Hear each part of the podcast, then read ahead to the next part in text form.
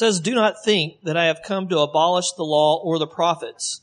I have not come to abolish them, but to fulfill them. For truly, I say to you, until heaven and earth pass away, not an iota, not a dot will pass from the law until it is all accomplished. All right, let's pray. Father God, we thank you for today. We thank you for the opportunity to get into your word. Father, we thank you for your evidence of past and future grace. Father, today we have our founding pastor, Fred, sitting on, among us and his wife, God, and we thank you for the grace you've given us um, and being a church because of your work in the past, God. And we thank you, Lord, right now as Brandon is preaching in Tennessee, uh, filling the pulpit and sharing the gospel as a ministry of Grace Church, um, Father. We thank you, God, that you use your men um, and women to fulfill your work. And we uh, pray, Father, that you'll be gracious and let us be fruitful. So be with us today as we open your word. We pray this in your son's name. Amen. You may be seated. Uh, well, if you were here last week, then you know that we were in Exodus chapter 21 to 23, and we took a 30,000 foot flyover uh, the law is like 90 something verses, 40 laws. Um, and the number one feedback I got all week long was, whew, which told me we needed to give it another go, right? And so, uh, for the next three weeks, we're going to look specifically at justice, at uh, loving kindness, and at walking humbly with your God. And we're going to look at those individually. The task is really hefty when you come to approaching Exodus and the laws in Exodus. Imagine, just, just so you can appreciate my hardship, allow me to, to be whiny for just a moment. Imagine walking into a lawyer's office and coming across a stack of manila folders that are his cases and case laws. Okay? These are just cases he's done over the past, I don't know, 50 years. Okay? It's a long, I guess it's a long tenure for a lawyer, I guess. Anyway, uh, so you decide that you're going to take that stack of case laws you're then just going to pick them up wholesale. You're going to walk into a university and teach U.S. law from that case law, from that stack of case laws. It's quite a daunting task when you think about that, right? You're just going to open them up wholesale and start teaching law through them. That's kind of what we're doing here today as we pick up case laws. These are hypotheticals that God said, if this happens in your land, here's how you handle it. And now my task is to take that, make sense of it for you, and apply it to your life. And so, um, anyway, be gracious, be kind, um, and you you will not get everything possibly uh, possible out of this text, but we will do our best. We saw that the law can be broken up into three basic categories, uh, using Micah 6 8 as a model. That uh, God has required us to do justice, to love mercy, and to walk humbly with our God. And though these three, things are helpful for us, if we don't understand specifically how Jesus applied these and accomplished these tasks uh, and accomplished this law, then we will fail to see how the law propels us forward to the gospel. Matthew 5, Jesus clarified his position. It's the text that Barry just read for us. Do not think that I have come to abolish the law or the prophets. I have not come to abolish them, but to fulfill them. For truly I say to you, until heaven and earth pass away, not an iota, not a dot will pass from the law until all is accomplished. So considering Jesus' words from his own mouth and applying that to Exodus, what Jesus is saying is he hasn't come to abolish the Ten Commandments or any of the 40 some odd laws that he gives us in Exodus 21 through 23, but he's come to complete them, to do them. Again, using our threefold category, Jesus came to accomplish justice, mercy and humility with God. This sermon today is going to focus specifically on justice, how the law propels us to justice, and how Jesus accomplished that justice. So we're going to look at four things. Number one, the Bible's definition of justice. Number two, we will see how these laws propel us, compel us to do justice. Number three, we will consider how Christ has fulfilled the law and done justice. And finally, we will consider how Christ calls his people, us, to thirst for righteousness, justice. And in the end, we will see one undeniable outcome. The world needs justice. Justice comes in Jesus. Therefore, the world needs Jesus. That's one undeniable, maybe elementary, but it's worth looking at anyway. So let's look at the first question. What is justice according to the Bible? Justice is near to the heart of God. In fact, it's the failure to do justice that makes up the majority of the prophets that you find in your Bible. You open up to Amos, Hosea, Joel, any of those uh, prophets, and you find that one of the number one indictments against Israel is that they have failed to do justice. According to Micah, it is simply impossible to live a good life with God without doing justice. It is an essential ingredient, ingredient for life with God a people who do not do justice, a people who are unjust, are people who do not know God and do not know God's good. So that being said, what is it? Well, before we actually dive into the scriptures to consider what justice is, it might be helpful to consider it philosophically. Um, most of you are evening new, news watchers. That's a privilege I, as a young dad, do not have. Um, uh, by the time the news comes on, we're asleep in the chair anyway, and so um, but for those of you that watch news, imagine watching the nightly news and you hear from the news anchor that uh, uh, an accident has happened on your street. A young dad was walking to work for a second shift. He's working hard to provide for his family and he gets swiped by a car. But the driver doesn't stop. He just speeds away. What are your reactions to that? Well, typically, if you're a human being and have a heart, then your reaction is, that's not right. I hope they catch the guy. There's something in you that just senses that something was done wrong. That there was a right way to do that. That, that something's out of order. Well, whenever you find yourself saying or feeling, that's not right. That's not the way things should be. That was inappropriate. We are ultimately dealing with a justice issue. Ultimately, that's what's at stake. Something inside of us, perhaps it's our conscience, or the way we're wired by God is stirred up when it sees something that is not the way it should be. And in this, we are acknowledging that there is a right way of doing things, an appropriate order to life, that there's a standard of good that determines how we should think, speak, and act. This leads us to the Bible's concept of justice. The seedling idea of justice is planted all the way back in the Genesis uh, chapter 1 verse 31 when God declared all that he had made as what? Very good. This is God's creation. It was very good. Now justice, as it's developed throughout the scriptures, is God's standard of what is good. God's standard of what is good. It is God's right ordering of life and society. Life and society as God intended it to be. The Bible uses all kinds of synonyms for justice, and they help us to illustrate the point. For example, you find three words throughout the Old Testament righteousness, judgment, and uprightness, all carrying the connotation of what is right. Righteousness, right, is the uh, is the act of living in the right way, more specifically in the right way that God has called us to. Second, you have judgment, and when you see judgment or judges or justice in the Old Testament, typically it has to do with deciding between right and wrong or deciding who's in the right and who's in the wrong. And then finally you get the word upright, which literally means to be set up straight. It's not warped, it's not crooked, it's not fallen over, it's set up straight. Now, though he doesn't use the word upright specifically, the prophet Amos gives an illustration of how this works. He talks about the Lord in Amos 7 standing beside a wall with a plumb line. How many of you know what a plumb line is? Okay, that's great. I didn't know, so I had to look it up.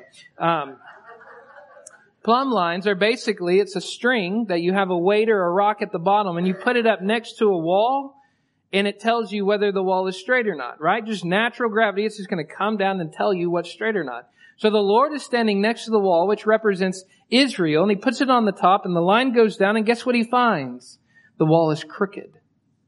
It's not upright. It's not just. And as it so happens, the nation of Israel was unjust. God had built the wall to be upright. The plumb line showed how crooked it had become. And as a consequence, it showed why it needed to be torn down and built back up. Now, the same thing can be said about the world in general. It was built in justice, right? It was built upright. It was built like a straight wall, and now it's gone crooked. It's broken. It's now dilapidated, disintegrated. And God's plumb line, the law, shows just how crooked it's actually become and why God must be just in judging it. Therefore, when we talk about doing justice, what we're talking about is restoring the crooked wall to be upright again. When we declare and cry out for justice, we're saying the wall's crooked. It needs to be rebuilt. Set it back up. Rebuild it. Straighten it back up. Put plainly, it's making wrong things right. Making wrong things right. Now, let's, let's consider that in line of the storyline of scripture and where we're at in Exodus. The storyline of scripture, as you read your Bible, you will see just how far humanity in the world itself has drifted from God's good order and intention, right? God made all things good. And that's the very thing that we can't say about humanity in the world today. Things are not the way that God made them to be. After Adam's sin, Cain killed his brother, right? Just something that you can't fathom. If you read Genesis chapter 1 and chapter 2, you can't fathom Genesis chapter 4. Things seem so good. People loved each other. People loved God. People walked with humility and mercy and kindness. And yet, in Genesis 4, you see a brother not just killing somebody else, but killing his very own brother, shedding his own blood. And then things get even worse when you get to Lamech, and Lamech begins to brag about it. Not only is he um, uh, disintegrating God's version of marriage by kind of oppressing women and taking them on um, as his, in the word in it could be could be used as like concubine. These are his slave women, but he's also he's also bragging about how he slaughtered a young man. Genesis 6 comes in and we find out that the whole world was filled with violence. And what's God's response? To grieve. It grieved him. This is not the way it should have been. After the flood, things didn't get any better. Nimrod became famous for his arrogance toward God and his violent aggression toward other nations. And so from there on out, after the fall, we see humanity divided, violence and death rampant. We see sex and marriage being completely torn down and broken down from what God intended it to be. And we have a humanity who is made to image the glorious, amazing, good God rebelling against him and imaging not God, but imaging something entirely different. And when we get to Genesis 12, God calls Abraham. And one of the things about Abraham is he promises the restoration of blessing to all the earth.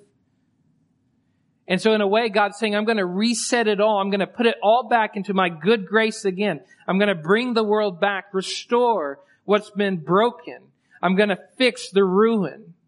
And so he calls Abraham and his offspring and tells them that blessing will come to the whole world again through them. And now we get to Exodus where God has kept his promise to Abraham's descendants. They're on Mount Sinai and they receive the law. Now, if you think about the law and justice in the terms that we just laid out from a biblical definition, Israel is to live in the way that God intended.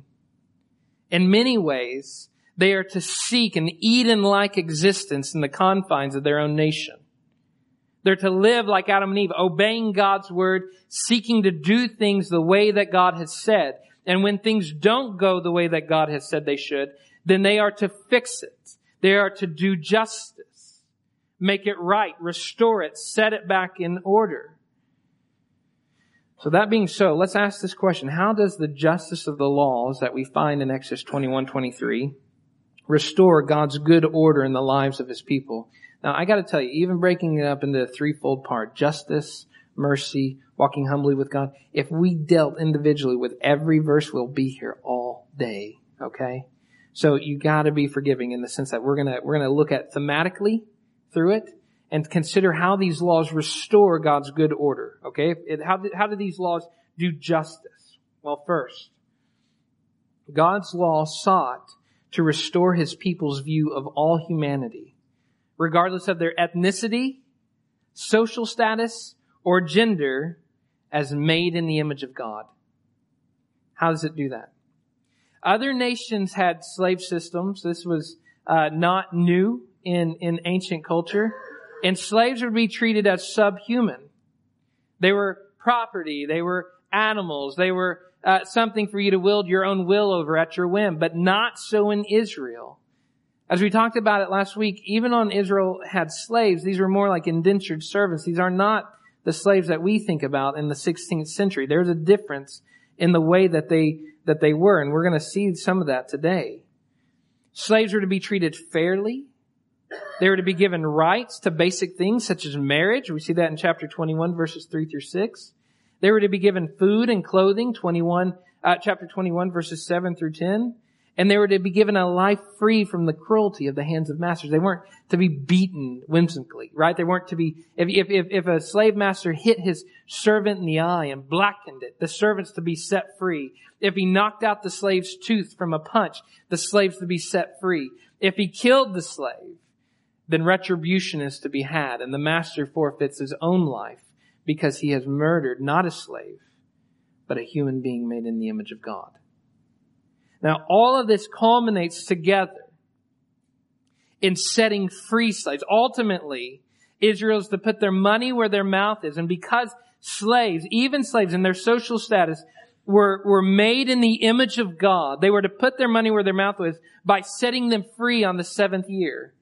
Here's what he says in chapter 21 verse 2. When you buy a Hebrew slave, he shall serve six years, and in the seventh he shall go out free for nothing. There weren't to be slaves for life. They were to honor God's people. God had made humanity as free. They, he did not make humanity be in slavery oh, uh, in, uh, under other human beings. He made them to be free and to be servants of Him. So every seventh year, Israel was to practice this. Set them free. Let them go be humans made in the image of God. Servants only to God Himself. Now you could be a slave because of your debts. You could be a slave because of your responsibilities, whatever it was. But it didn't matter how much a person owed. It didn't matter if they had paid off their debts or not. It didn't matter if they, if you had gotten all the work that you needed them out uh, to get out of them. The fact of the matter is, seventh year comes, you set them free. They are people. Still more. God's law ensured that his people would not obstruct justice for the poor. Look at chapter 23 verse 6. You shall not pervert the justice due to your poor in his lawsuit. They were, they were to be given the same rights as the wealthy, which once again impresses the equality of value between human beings. Why do the, why do the poor deserve justice? Why should they not keep justice back from the poor? Because guess what? Poor or rich does not distinguish who is and who is not made in the image of God. A person's bank account doesn't establish whether a person is or is not made to reflect God's glory and to relate with Him. It doesn't matter how much money a person makes. They're to be treated as human beings and be given the basic rights such as justice. Second, God's law sought to restore the sanctity of marriage and sex. Human sexuality and marriage was God's design. You go all the way back to Genesis 2. Now, this is an important uh, message for our young people to hear. The church often teaches sex is bad, sex is bad, sex is bad. God made sex good when sex is done God's way. God made sex to be good when sex is done God's way. In Genesis 2, verse 24, we hear God's heart. Therefore, a man shall leave his father and his mother and hold fast to his wife, and they shall become one flesh. God made sex and marriage, sex to be done in marriage and not outside of it. He had good intentions for it. It was to be done for His glory and at the same time done for our good. Now, the laws in Exodus chapter 21 verse 23 are consistent with the sanctity of sex and marriage. In ancient cultures, um, we we don't understand this. I'm just going to give that out to you before we get too judgmental. Um, this this culture that Israel is in is so far removed from ours. We don't have any idea what it was like to live in that culture. But in that culture, it was commonplace for you to sell your daughter as a bride to be. You just that was that was honoring of your daughter. You're securing a life for her. You're helping make sure that she's taken care of. So you would sell her as a bondwoman or in Hebrew, an amah, which is meant specifically for marriage. And here's what it says. When, when you sell her and she becomes a bride to be, in a sense, her new master is not to treat her like a slave. He's to treat her like a daughter. She becomes family to him. He's to provide for her and love her. And if his son grows up and says, Dad, I know you bought her to be my bride to be, but I don't want to marry her. Guess what? The master is not to change his position towards her at all. He is to still give her all of her rights, all of her marital rights. She is to be given food and clothing. She is to be given respect and love. And if he can't give that to her, then he is to set her free. Why? Because marriage is meant to mean something in Israel. It's not just something that you uh, just happen to do. It's something that you are to be intentional about. And so marriage is meant to mean something. So you treat the bride to be as a person made in the image of God as an honorable institution. The justice of the law continues on to, to restore the sanctity of sex it was not to be seen in Israel as a merely carnal practice, right? When we, when we think about sex in our Western culture, we tend to think, oh, it's just something, something you do. Just, it, we even put it on uh, Maslow's hierarchy of needs, right? It's just something that people have a craving to do. But that is not the way that God made it. That's not the way that God describes it. And that's not the way Israel is to live, is to do it. In Exodus chapter 22, verse uh, 16 to 17, here's what he says. If a man seduces a virgin who is not betrothed and lies with her, he shall give the bride price for her and make her his wife. If her father refuses to give her to him, he shall pay the money equal to the bride price for virgins.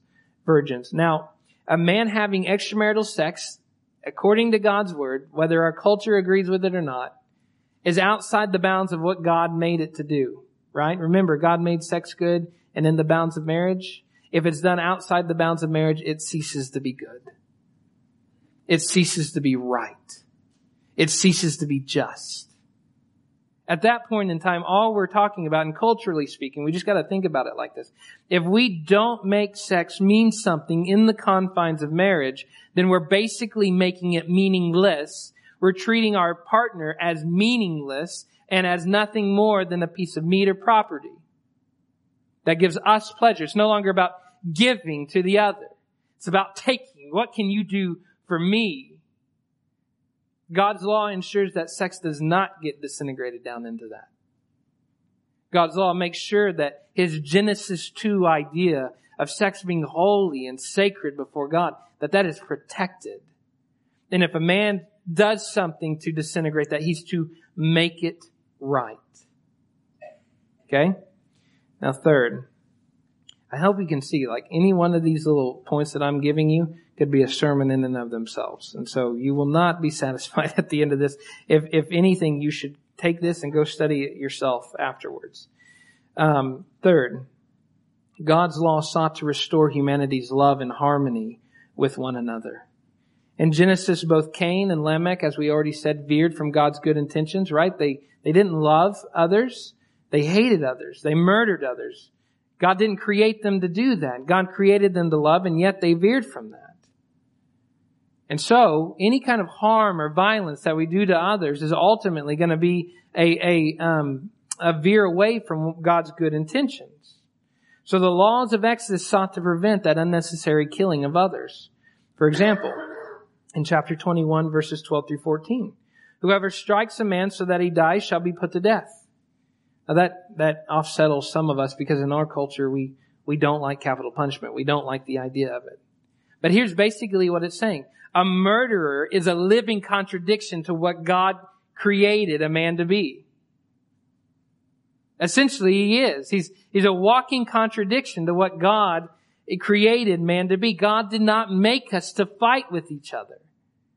God did not make us to hit one another. In fact, according to Paul, Paul says we men raise up our hands in anger against each other. And yet God made us to raise up our hands in prayer together. That's God's intentions for us. The law says that if two men get into a fight and hurt and one hurts the other, the aggressor is to pay for the wounded. Do you see what happens? The law sets things right. Whereas one man is bent on hurting his brother, the law says if you hurt him, you have to change and go and heal him. hurting hands, harmful hands by the law turn into healing hands. Things are set right. Whereas you sought to hurt him, you now care for him. You wounded him, now you're responsible to heal him because that's what God made you to do. Is to be gentle and loving and kind. Now the law protects against, also against all damage, um, such as anti-creational violence might bring. Now it gives kind of this hypothetical situation. This is why I think the, the laws given here, they're not just like nailed down, you know, these are, these are official laws. These are kind of hypothetical laws, right? God by no means gave his people an exhaustive list of what they're supposed to do uh, in the land, but he gave them hypotheticals, case laws. That's what we call those. And, and, and you think of, you think of the case laws in our day, we typically go back to a trial, right? We give the name of the trial, and that tells us of the outcome of the law, right? And so this is kind of what happens here. If two men get into a fight, and one of them negligently throws a punch and it hits a woman who's pregnant. Guess what? His negligence shared a lack of care and concern for those around him, showed a lack of love, and so he's to make it right. This is where we get uh, what's often called the lex talionis. It's the law of retaliation, an eye for an eye. Uh, and he says it so much here in, in chapter 21, verse 24. You shall pay life for life, eye for eye, tooth for tooth, hand for hand, foot for foot, burn for burn, wound for wound, stripe for stripe. This lex talionis is making sure that we're not taking advantage of another's life. That we're respecting another's eye, another's tooth, another's wounds, another's stripes. That we're not just being haphazard with other human beings, but that we're going to show care and concern and love. That we're going to use our hands to do good, not to hurt. Loving others also meant ensuring that one's property did not endanger the lives of other people. Um, texting and driving is in the Bible. How so? Let's look at it. Verses 28 through 30. When an ox scores a man or woman to death, the ox shall be stoned, and its flex, flesh, not flex, shall not be eaten, but the owner of the ox shall not be liable. But if the ox has been accustomed to gore in the past, and its owner has been warned, but has not kept it in, and it kills a man or a woman, the ox shall be stoned, and its owner also shall be put to death. If a ransom is imposed on him, which means he can be re- he can be rescued from death, then he shall give for the redemption of his life whatever is imposed on him. Now the heart of this law is simply this: show care for another's well-being. Show care for another's well-being. The way that we would do this in a modern context, if you know that your dog bites, keep it away from people. I think it's a good thing to get your car inspected. Why? Because getting your car inspected makes sure you don't get into a wreck and hurt other people. Don't text and drive because if you text and drive, your car, your phone put others' lives in danger. You invite somebody to your house as little kids, it might be a good idea to go and cover the outlet sockets. We sure would appreciate it. It's just showing concern and care for others' well-beings, right? Um, one, I, I, remember one guy who um, loved guns, for example, and he had read the story of how a neighbor's kid came over and got into his guns and shot himself. So he wanted to have a small group at his house for the church, wanted to open it up, wanted it to be hospitable, hospitable, and um, he restructured his closet so that it'd be a basic, virtually an unbreakable gun safe. And when asked why, he said, because the law calls me to share, uh, to care about others' well-being. I will spend the money to make sure the kids I have in my house will not kill themselves. That's a great application of this law. Can you imagine if everyone did that? If we all start, stop living as if the world centers around us and that our safety and well-being is the end all? What if the end all is another person's safety and well-being? What if the, what if the law requires you not to just look out for yourself, but to look out for others as well? Not to watch your own feet to see what might cause you to trip and bust your head open, but to watch others' feet as well so they don't fall. What if the law just demanded of us? Hey, you want to live like Garden of Eden? You want to live the way God intended you to? Care for other people. Don't shrug your shoulders when somebody else's life is in danger. Fourth, God's law sought to restore God's order and authority over creation. The logic's simple here. We, we have two laws that basically fall under this. It concerns parents and leaders. God made men and women. God made marriage. And so logically by design, who made parents? God made parents. Where does parental authority come from? From God. It was God's intention that when parents taught their children, they would teach them the law. They would teach them what God requires. They would teach them about God. And so in Israel, yeah, all of you are nudging your kids and you're like, now don't tell them that you didn't obey this either, okay? Yeah, God. But in Israel, when you obeyed your parents, it was the same as obeying God, essentially. Respecting and revering your parents was respecting and revering God because God has set up your parents for your good. So when he says anyone who curses his parents, that's, that's an absolute disrespect. Now this isn't just a back talking moment. So any of you who want to go apply this and stone your child next time they tell you why they don't do the dishes, that's not what this is saying.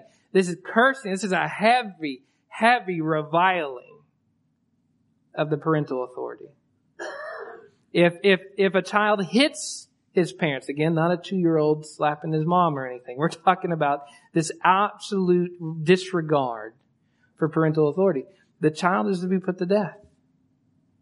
That sounds harsh, doesn't it? Sounds very harsh. Some of you are like, well, no. I set up counseling meetings. Come see me later. But the idea here is that the world would run the way that God made it, right? God made parents to be an authority to teach their kids about God. And so a child usurping his parents, being violent to them, and I'm thinking of more like a teenager who punches his mom because he disagrees with her. That thing actually happens. Or a teenager who shoves his dad, right? That's the kind of idea that we have that absolute disregard for parental authority, guess what? Is ultimately a disregard for whose authority? For God's. It's the same way with leaders. Who raises up and tears down leaders? According to Daniel 2.21, it's God. And so he says, you shall not revile God nor curse a ruler of your people. Now this is really tricky for us because we've had lots of rulers we don't agree with. Here's what he ultimately says. Don't disrespect them. You might not agree with them. You might disagree with them. You might prophetically, in, in the sense of telling the truth, just say what they said was wrong, what they want is wrong. But at the same case, the Bible calls us to respect and revere leaders. Second Timothy, uh, First Timothy calls us to pray for them. To pray for our leaders. And in that context, he's talking about Emperor Nero. The madman, the one who played his fiddle while his city burned. Pray for him. Don't revile him. Don't talk, uh, don't talk bad about him behind his back, but pray for him. I guarantee you that Christians did not agree with being set on fire alive, and yet they still prayed for him. Because that was an application of this law. The law was to remind Israel that God is the ultimate divine authority. All authority, parental or leadership or whatever, comes from God. Fifth, God's law sought to restore his people's respect and gratitude for his provision. In the Garden of Eden, God had told Adam and Eve, Behold, I have given you every plant yielding seed. The same was true in Israel. Every Israelite's field, livestock, and possession ultimately came from God. Ultimately came from God. It was a gift of His grace. And so, someone being irresponsible that led to the damage or the destruction of God's, uh, of a God-given possession was to be uh, given restitution. You hear those words. The words restoration, repay, restitution. Those three words appear no less than nine times in chapter 21 verse 33 to chapter 22 verse 14. It reinforces the idea of making things right. In our modern context, we would call this reparation. Reparation, which has the idea of repairing something that's been broken repairing something that has gone wrong. And so if a, if a neighbor's ox fell into your pit that you dug, you dug a pit, neutral ground. We're not talking about your property, but you dug a pit. Perhaps you wanted to, to, to trap something, you were hunting or whatever, and an ox, a neighbor's ox fell into that pit. It was your irresponsibility that led to the death of that God-given ox. So you're to make restitution. If one man's ox butted another ox and killed it, the men are to both share the concern. They share the dead ox for food, and then they sell the live ox so that they can go buy, now both buy a new ox. Showing concern. We want to make it right. We want to honor God's possession. If a man's ox was known for violence, then the owner was to repay ox for ox. The dead beast shall be his. And it goes on and on in these laws. If you let your animal graze on another's crops, if you negligently start a wildfire, if you um, are borrowing something from someone and break it, all of these things require reparation, repair what has been broken. God gave these people their things. And so in our day and age, it's like borrowing a car and wrecking it. Well, who's responsible? Imagine a world without insurance. Well, you borrowed it. You should have shown care for it. It was God's provision, provision for that person. Your irresponsibility and negligence led to the breaking of God's provision. Make it right. Make it right. We see the same thing with, with thieves, and this is, this is really important. We're going to come back to this at the end of the sermon. But if a thief was caught with money or possessions or an ox, he's to pay double what he had taken. Double. That's what the law required. Why pay double? Well, you had stolen what God had given that person, and so you're to give double back to, sh- to show that you are making restoration of their property. Finally, God's law sought to restore the truth. God created people to be trustworthy. Would we all, I think we're all in agreement with this, right? We should all tell the truth, right? We should all be faithful witnesses. Proverbs chapter 12 verse 22 says, lying lips are an abomination to the Lord. You know what the word abomination means? It's a veer, it's a veer out of God's good creation. It's, it, it, the words actually mean they're disgusting to God, right? Whatever the abomination is, it's disgusting to God. Remember Genesis 131, God made all things good, so truth was good, telling a lie is an abomination, it's disgusting, it's not good. And so twice, Israel is told, hey, you are to tell the truth. Do not be a malicious witness. Do not take a bribe and subvert the cause of those who are in the right. The truth is what is needed to discover who's in the right. Who, who needs to be repaid what they've been, uh, been wronged in. And so when, when you get in trouble or whatever and you lie about it, you're essentially saying, hey, I do not want things to be made right. I do not want things to be restored. I want it to remain broken. And that's a huge sin in God's law.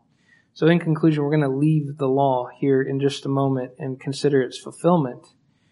But underlying all these things, we have God's good creation reminding us that God created the world to be good, right? Justice seeks to make sure that that's done. It meant making fallen things upright again and making the crooked and broken wall of the world straight again. Now, as it is, Israel was not able to obey the law. If you fast forward into Deuteronomy chapter 29, Moses gives these very same laws a second time. And all Israel agrees, we'll do it, we'll do it, we'll obey God, all that he says we'll do. And listen to what Moses says. But to this day, the Lord has not given you a heart to understand or eyes to see or ears to hear. You know what he's saying in that? You don't have it in your heart to obey God. Your sinful heart will keep you from obeying the law. And what he said proven to be true. As you see their history unfolding, you find out that they're violent and they hated one another. They perverted justice by accepting bribes and committing injustices against the poor. They even sold each other into slavery. They committed adultery, re- rejected God's good intentions for marriage. They oppressed those that were under their debt by giving extreme interest and stole from one another. And what Israel did is just a, a, a, reflection of what we all have done, right? Their sin is actually our sin. The only difference is they knew the law and failed to keep it. They knew the law and failed to keep it. But Paul speaks about all humanity when he says that no one is righteous. You know the word righteous is? No one is just. No, not one. He goes on to say, We have all turned aside from God's good creation. What then? God sent his son into the world to restore the creation that had been ruined. If we're talking about justice as a restoration of God's good plan, that's exactly what Jesus came to do. To restore the goodness that God had made. In his own words, he came to set at liberty those who had been oppressed, those who had been re- the recipients of injustice. He came to establish justice. He, he lived his life proclaiming the truth and calling people to repentance. And when lawbreakers met him, something remarkable happened. For example, we have Zacchaeus. Zacchaeus was a tax collector. He stole, he cheated, he, defraud, he, he uh, defrauded people. He meets Jesus, and he all of a sudden has a heart to do the law. He meets Jesus and listen to what he says in Luke chapter 9, 19 verse 9. If I have defrauded anyone of anything, I will restore it not double like the law requires. I will restore it double, double, fourfold. So you hear what happens when lawbreakers meet Jesus? They don't just obey the law. They go above and beyond because they see who Jesus is and they realize the heart behind God's law is actually Jesus. And so it makes them go even above and beyond. Zacchaeus didn't pay double, like Exodus said. He paid fourfold. The same thing happened to adulteresses. What happened when adulteresses met Jesus? They gave up their adultery. What about zealots? You hear about Simon the Zealot, one of Jesus' followers. Zealots were murderers. What happened when a murderer met Jesus? They stopped killing, started loving. And then guess what? Sinners who were far away from God crowded into the house to eat with him. Jesus made us upright. Ultimately, Jesus is the one who restores the crooked wall, and he does this specifically through his death on the cross. He himself was upright. He himself obeyed every standard of the law. Jesus died for the sinners, and, and amazingly, in 1 Peter 3.18, Peter says, he died as the just for the unjust. Isn't that amazing? Just think about how this plays out through Exodus 20. He made restitution for the damage your sins had done. He repaid God the glory you stole.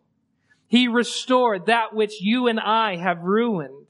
He took the capital punishment for my violence and corruption. The blunt of lex talionis, eye for an eye, tooth for a tooth, did not fall on me. It fell on him. Wait a second. He didn't hurt anyone's eye. It says he didn't even break a broken reed. A broken reed he would not break. And a smoldering wick he would not put out. He was so gentle and so kind and so loving. Why then was his eye hit? Why then was his tooth knocked out? Why then was his stripes given to him? Why then was he wounded? Why then was his life taken? It was to take the lex talionis from me. He was repaying the eyes that I have hurt, the teeth that I have knocked out, the lives that I have taken. He came to repay the wounds that I have given the strikes that I have given. He became a curse. Wow. The one through whom blessing came, the Son of God, perfect, became a curse so that we could be freed from the curse of the law. Galatians 3.13. He was buried in my tomb and he rose again to give me life. Jesus is the one God has given to restraighten, remake, repair the crooked wall. And it's in Him alone that we are justified. That's the word. You know what that means? Declared right with God. I can't make myself right. I deserved every judgment that the law could give, and yet it is in Christ that I am declared innocent as if I have never broken it as if I have never broken. I've broken many of them, but in Christ, He makes me right, declares me right, and it is as if I never broke the law. That is good news to adulterers, good news to murderers, good news to thieves, good news to slanderers and liars. Someone walked up to me today and asked me, hey, if I believe in Jesus and receive forgiveness from Him, does God remember everything I did in the past? No. He throws it as far as the east is from the west because guess what? There is now no condemnation, no judgment, no capital punishment, no restitution, no punishment that now goes on you because your sin, your crime has been paid for in Jesus Christ. Blood for blood, life for life, His life for your life. That's the gospel according to the law. The law requires life and Jesus gave it. The law sets the price. Jesus paid it. But there's more. God calls us to obey His law still now. Exodus chapter 36 verses 26 through 27. Listen, Moses told them in Deuteronomy 29, you do not, God has not given you a heart to obey His law. Exodus 36, listen to God's promise and I will give you a new heart and a new spirit I will put within you. And I will remove the heart of stone from your flesh and I will give you a heart of flesh. I'll give you a beating heart the way that I intended it. That beats blood and love and compassion. And I will put my spirit within you and then listen to these beautiful, beautiful words. And I will cause you to walk in my statutes and to be careful to obey my rules from lawbreakers to law keepers. And what's the difference? A new heart and the Spirit of God working inside of us. I want you to hear this.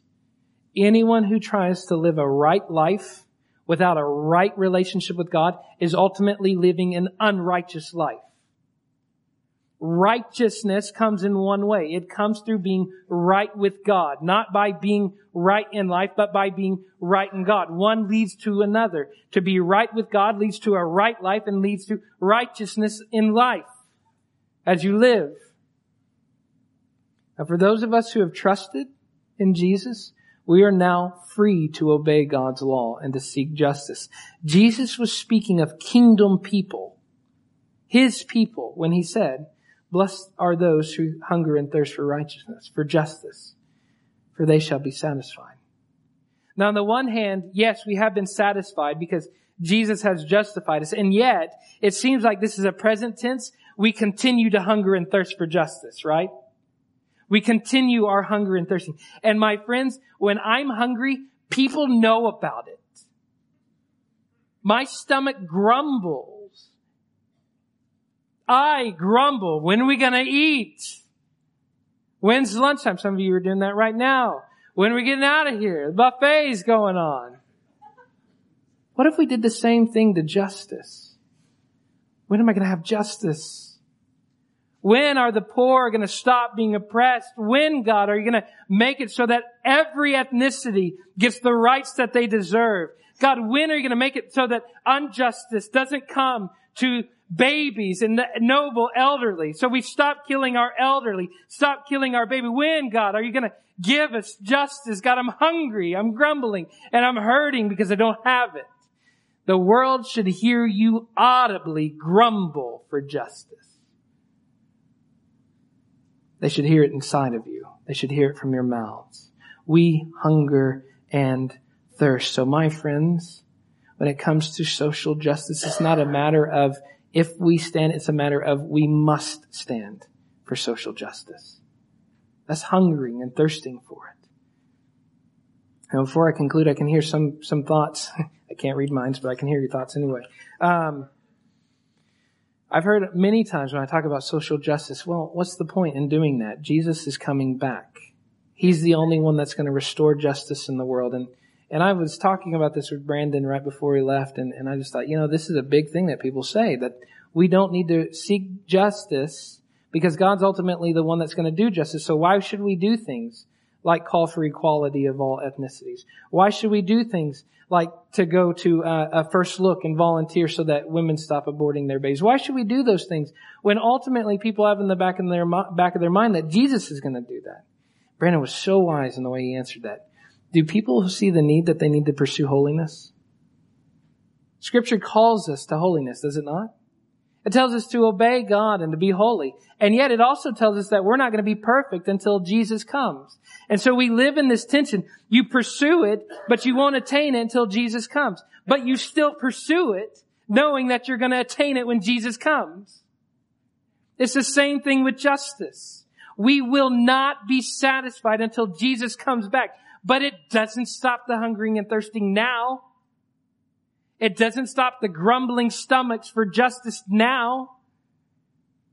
May we be a church of people who stand for justice for all people because Jesus is the justifier of all. He makes all things right. May we groan for that as God's people.